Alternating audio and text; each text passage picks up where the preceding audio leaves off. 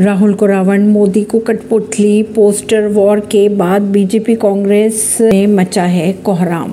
कांग्रेस और बीजेपी के बीच poster war शुरू हो चुके हैं। बीजेपी ने राहुल गांधी का एक पोस्टर सोशल मीडिया पर पोस्ट किया था, जिसमें उन्हें रावण के तौर पर दिखाया गया था, जबकि इसके जवाब में कांग्रेस ने एक पोस्टर में पीएम मोदी को अडानी की कठपुतली के तौर पर भी दिखा दिया। अगले साल होने जा रहे लोकसभा चुनाव से पहले ही सत्तारूढ़ बीजेपी और कांग्रेस के बीच पोस्टर वॉर शुरू हो चुके हैं।